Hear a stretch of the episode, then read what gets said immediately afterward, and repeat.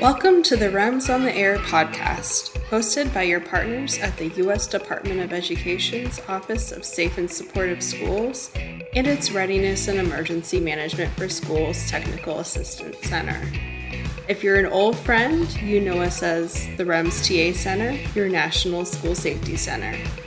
Join us as we chat about key topics in school and campus safety, security, and emergency management with experts and partners from the field.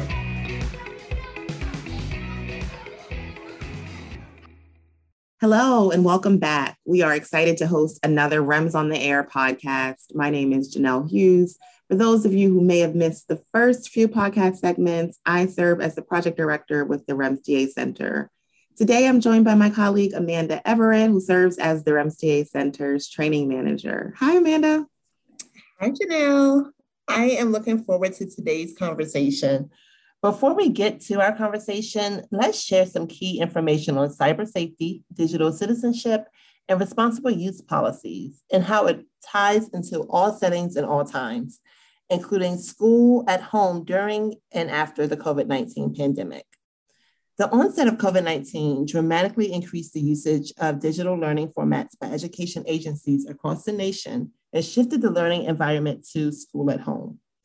Since students are online more and will likely continue to be, whether learning virtually or in person, they're vulnerable to more threats.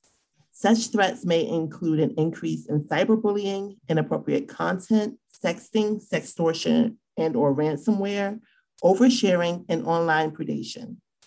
Phishing emails, text messages, and scams with COVID 19 themes have been trending across sectors. Schools are not alone, and their community partners can serve as key sources of information and support as school safety planning teams create and enhance emergency operations plans to address cyber safety. You know, as we know, Amanda, cyber safety is a shared responsibility of students, parents, and school and district personnel schools should incorporate cyber safety in their continuity of learning and learning planning for any emergency. Not only does cyber safety help to maintain a safe school in all settings and all times, including school at home and school at a community or faith based hub providing Wi Fi services, but it also helps create a culture of preparedness.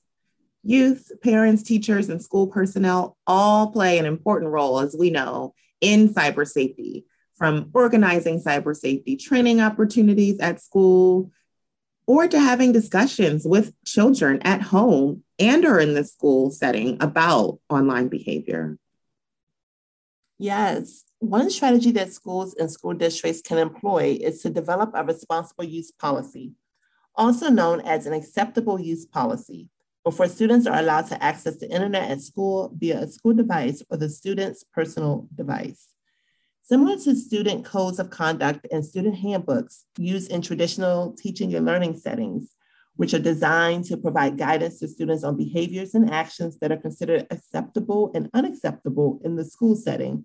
Responsible use policies are written agreements that contain simple and accessible language and outline the terms of responsible use and consequences for misuse. They teach students what it means to be a responsible digital citizen, also known as someone who uses appropriate, responsible behavior when engaged with technology within the school community and the community and world at large. Families are usually expected to acknowledge that their children will follow basic guidelines, and students agree to the standards laid out in the policy, Responsible use policies can cover issues such as expectations for online behavior, what resources can be accessed, personal and academic integrity when using technology, and how student data and information will be used by the school. At the REMS TA Center, we recommend that schools and school districts can use responsible use policies to teach students what it means to be a responsible digital citizen as part of a broader strategy of promoting a positive school climate. A digital citizenship curriculum can include topics such as privacy and security, relationships and communication, cyberbullying and digital drama, digital footprints and reputation, self image and identity, information literacy. I mean, there are so many, even thinking about creative credit and copyright. Yes, that is such a good point. Many state and local education agencies are employing similar models.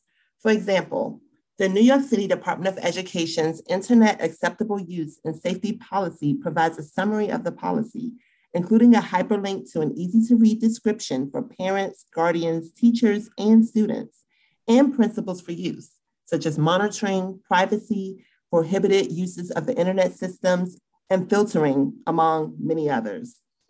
A digital citizenship curriculum used by the K 12 school community, the Jurupa Unified School District, educates students in internet safety, privacy, relationships, cyberbullying, self image, copyright rules, and other topics. Lessons are age appropriate and discussions change depending on the latest digital trends and include topics such as the importance of making only constructive comments online thanks for sharing those resources from state and local partners. You know, when thinking about our state and local partners, they really have the wealth of knowledge on this topic. And there are so many great examples to look at from the field.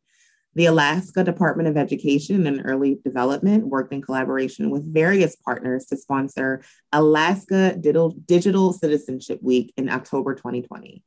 The goal was to reinforce the importance of teaching students how to make safe, smart, and ethical decisions in this digital world that they live in. They shared lesson plans for teachers, family engagement resources for families and caregivers, and what they referred to as a school leader implementation plan.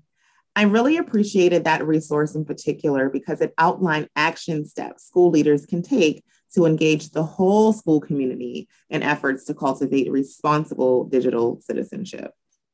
Thank you for sharing that, Janelle. The REMS TA Center recognizes the importance of cyber safety in all settings and all times, including during and after the COVID 19 pandemic, and has created some resources for you to check out after today's podcast.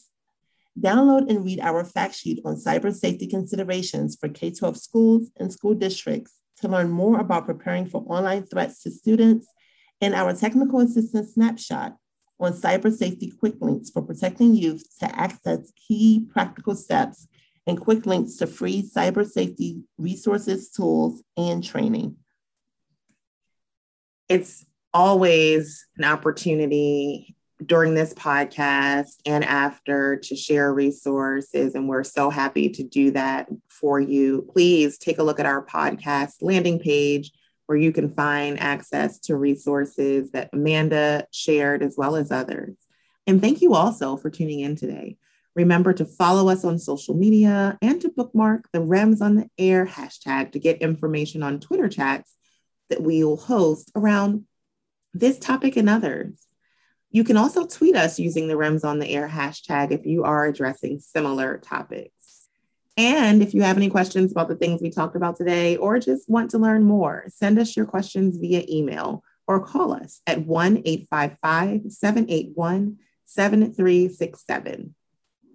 Don't forget that you can email us at any time or join our mailing list where you'll get up to date information on webinars, web chats, and other virtual opportunities to learn and share.